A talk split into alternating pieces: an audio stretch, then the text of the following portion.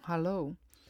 Dit is dus uh, mijn 100 dagen podcast uh, challenge experience die ik mezelf opgelegd heb. En dit is dag 1.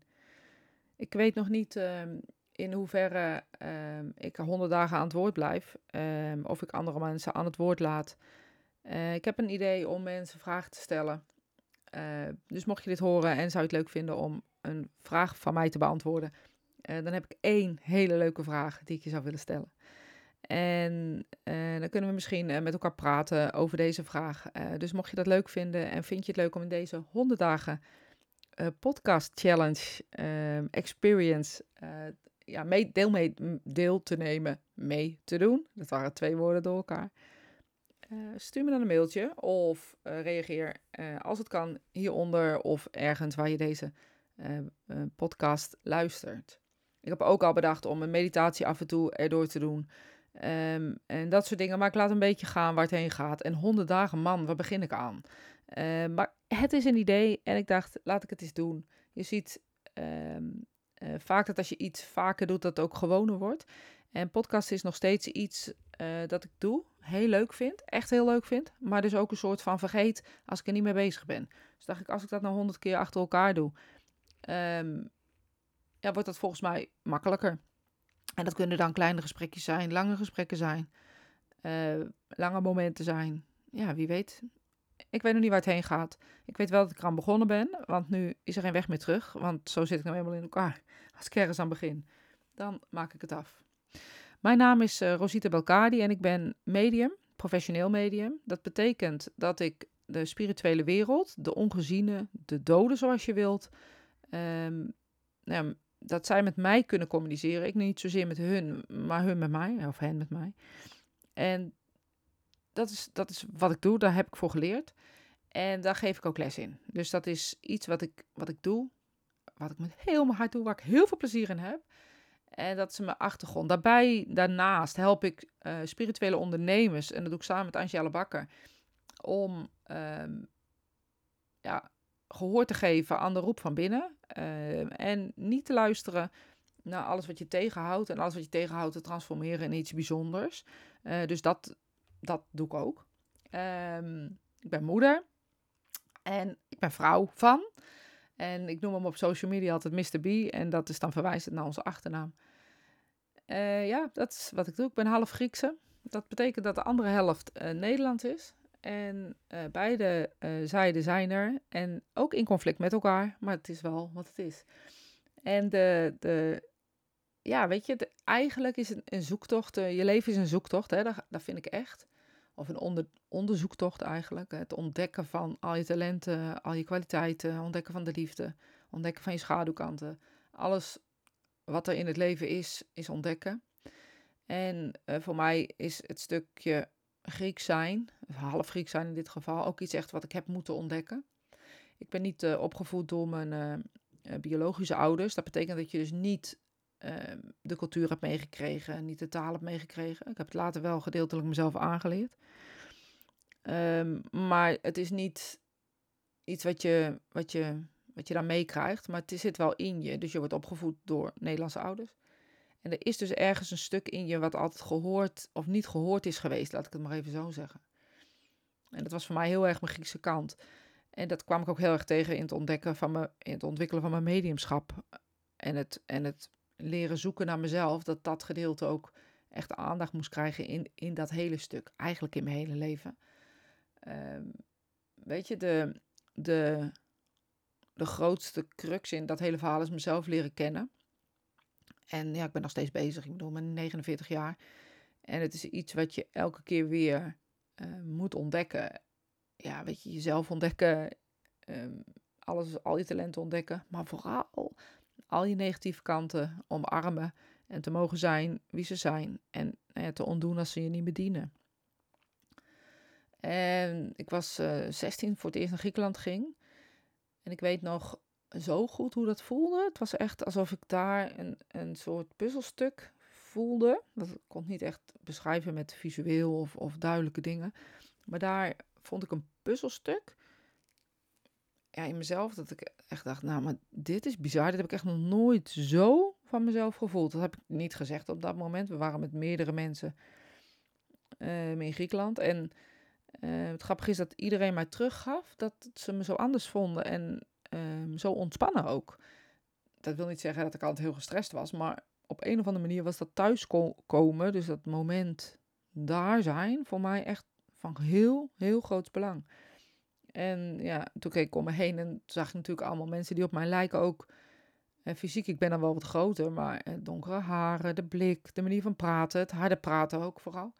Het aanwezig zijn en harde lachen en helemaal, ja, daar helemaal uh, niets aan kunnen doen eigenlijk, uh, zeg maar. Mensen die mij kennen weten ook, als ik discussieer of praat, gaat alles hard en veel. En ja, wat verward wordt met agressiviteit, wat overigens niet zo is. maar dat is wel ja, hoe, hoe, hoe mijn klankkast gebouwd is. En ja, dat voor mij was het echt thuiskomen in mezelf. En dat voelde heel fijn. In mijn mediumschap was het eigenlijk contra uh, daarvan.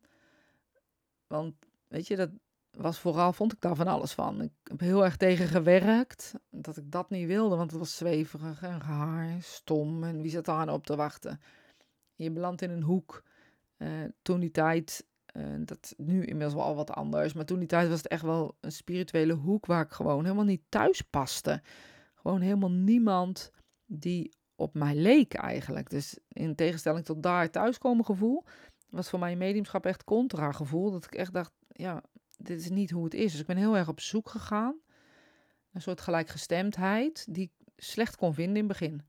En uiteindelijk wel, um, ja, uiteindelijk wel gevonden heb uh, zeg maar. En dat komt omdat ik het bij mezelf gevonden heb nu. Dus ik ben mijn eigen thuis geworden. En zowel in het half-half zijn en uh, ook in mediumschap zijn. Dus mezelf leren, ja, zijn voor wie ik was. En, en niet zoveel van te vinden. En als ik er wel wat van vond, en naar kijken en het spiegelen met mezelf. En nou ja, goed, iedereen die bezig is met zelfontwikkeling, uh, snapt dit stuk. Dat je altijd even, ja, of even, net of het uh, een, een, een, noedelsoep is of zo. Um, dat je dus naar, naar moet kijken en daarmee aan de slag moet. En dat ook moet leren en durven en kunnen zien. En ja, voor mij is dat echt wel heel moeilijk geweest in, in het mediumschap verhaal, zeg maar. Dat ik altijd op zoek ben geweest naar gelijkgestemde mensen die mij begrepen, mensen die ook zo waren. Dat is later wel gebeurd hoor na een paar jaar kwam ik het Engels mediumschap tegen. En daar vond ik die nuchterheid en die down to earth en die bewijzen leveren. Ik bedoel, als ik dan een overleden heb, wilde ik ook laten weten dat ze er echt waren. En dat het niet iets is dat ik zei, ik heb hier je oma, je krijgt de groeten of zo. Um, maar echt bewijzen leveren uit, ja, uit, uit het leven van diegene toen ze nog hier waren, onder ons. Dus echt van alles en nog wat uh, geven. En al die bewijzen die maken een leven tot een leven.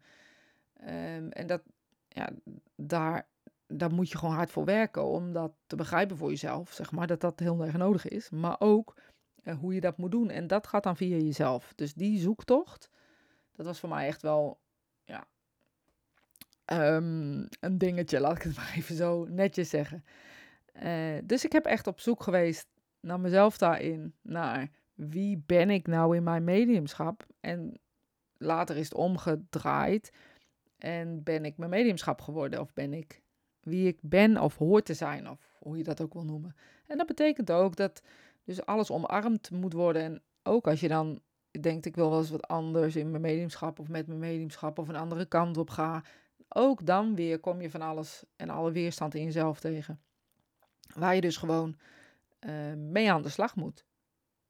Of mee aan moet kijken, hoe je dat ook wil zien.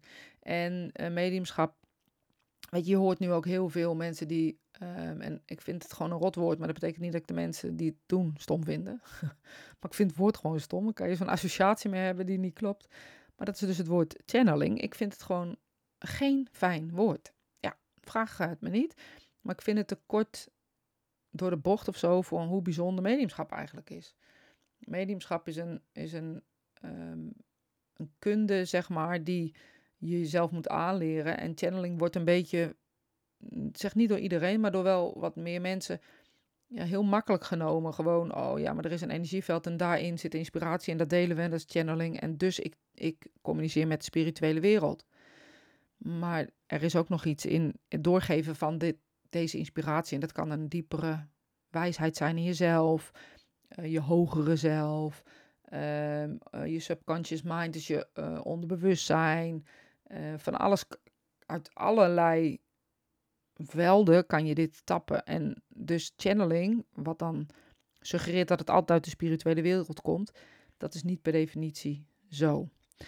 Um, want channeling, het doorgeven van iets, dat hoeft niet per se uit, uit de wereld ongezien te komen. Dat kan dus ook uh, uit jezelf komen, uit je eigen wijsheid komen. Alles wat je ooit in het leven mee hebt gemaakt um, of hebt gezien. Nou ja, dat kan op een Netflix-serie zijn. Um, en dat, dat is niet zo dat het in je bewuste zijn zit, dus in je bewuste mind, maar in je subconscious mind of zelfs in je sub subconscious mind uh, opgeslagen zit. En um, als het daar opgeslagen zit, betekent het dus dat het daar is. En dat is dus niet altijd uh, van de wijze die ons voor zijn gegaan uh, de dood in. Als ik even zo stom mag zeggen. Gidsen, dat soort dingen.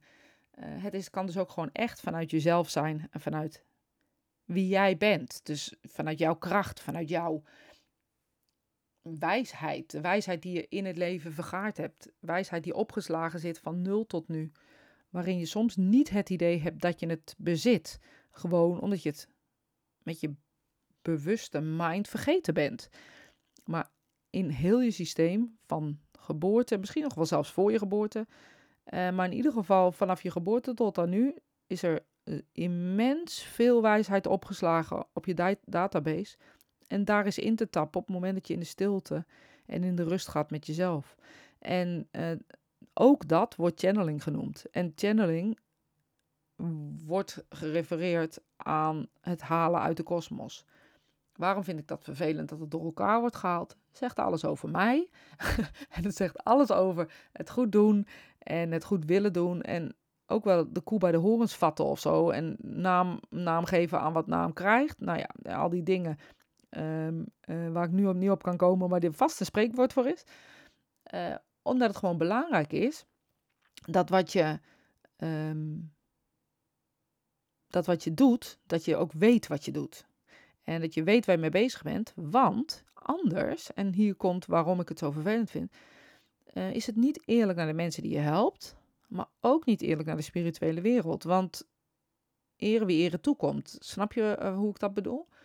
Op het moment dat je uh, iemand um, informatie geeft uit een zogenaamd veld die de spirituele wereld heet. En het komt eigenlijk vanuit jezelf. Dan is het wel doorgeven, maar dan is het doorgeven van je eigen wijsheid. En daar is niks mis mee, maar dat heet inspiratie.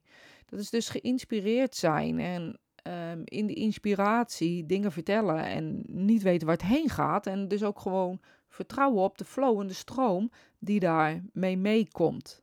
En dat hoeft niet per definitie de spirituele wereld te zijn. Mocht je nou je wel uh, openstellen voor die wereld, uh, dan kan het zijn dat er hele andere informatie komt. Zelfs soms informatie uh, waar je echt geen weet van hebt. en dat kunnen echt formules zijn of wat dan ook. Dat kan echt groter dan groot zijn. Ehm, dat hoeft niet, maar dat, dat kan wel. En het kan ook dienen voor degene die tegenover je zit op dat moment. En inspiratie kan dus van vele plekken komen. En het is interessant om te, uit te zoeken waar komt die inspiratie vandaan. Nou, heel lang verhaal om uit te leggen waarom ik een hekel aan het woord channeling heb, maar daarom dus. Ik vind gewoon, weet wat je doet en weet ook met wie je of wat je of welke stroom van informatie je um, ja, praat. Volgens mij is dat van groot belang. Maar goed, dit was dus de eerste van 100 podcasts. En uh, toen ik begon dacht ik, hoe moet ik in helemaal 100 podcasts vol krijgen? Maar als ik zie uh, waar ik nu geïnspireerd vanuit waar dan ook, ik weet zeker dat het vanuit binnen was, um, uh, spreek, denk ik dat het misschien wel ehm, makkelijker is dan dat ik denk. Maar in ieder geval, ik heb een hele leuke vraag. Dus mocht je nou denken, ik lijkt me echt heel erg leuk om met jou in gesprek te gaan ziet of um, jouw vraag te horen, stuur me dan een mailtje, een berichtje of waar je dit ook leest of hoort, sorry. Uh, want wie weet uh, wordt dat wel een heel leuk gesprek in deze honderd keer podcasten. En het kan dus ook gewoon zijn dat ik je meeneem in de sleur van alle dag. En dat ik je vertel over hoe mijn dag was. Um, nou, Ik wens je een ontzettend fijne dag voor nu. En uh, ik spreek je morgen dus. Tot morgen.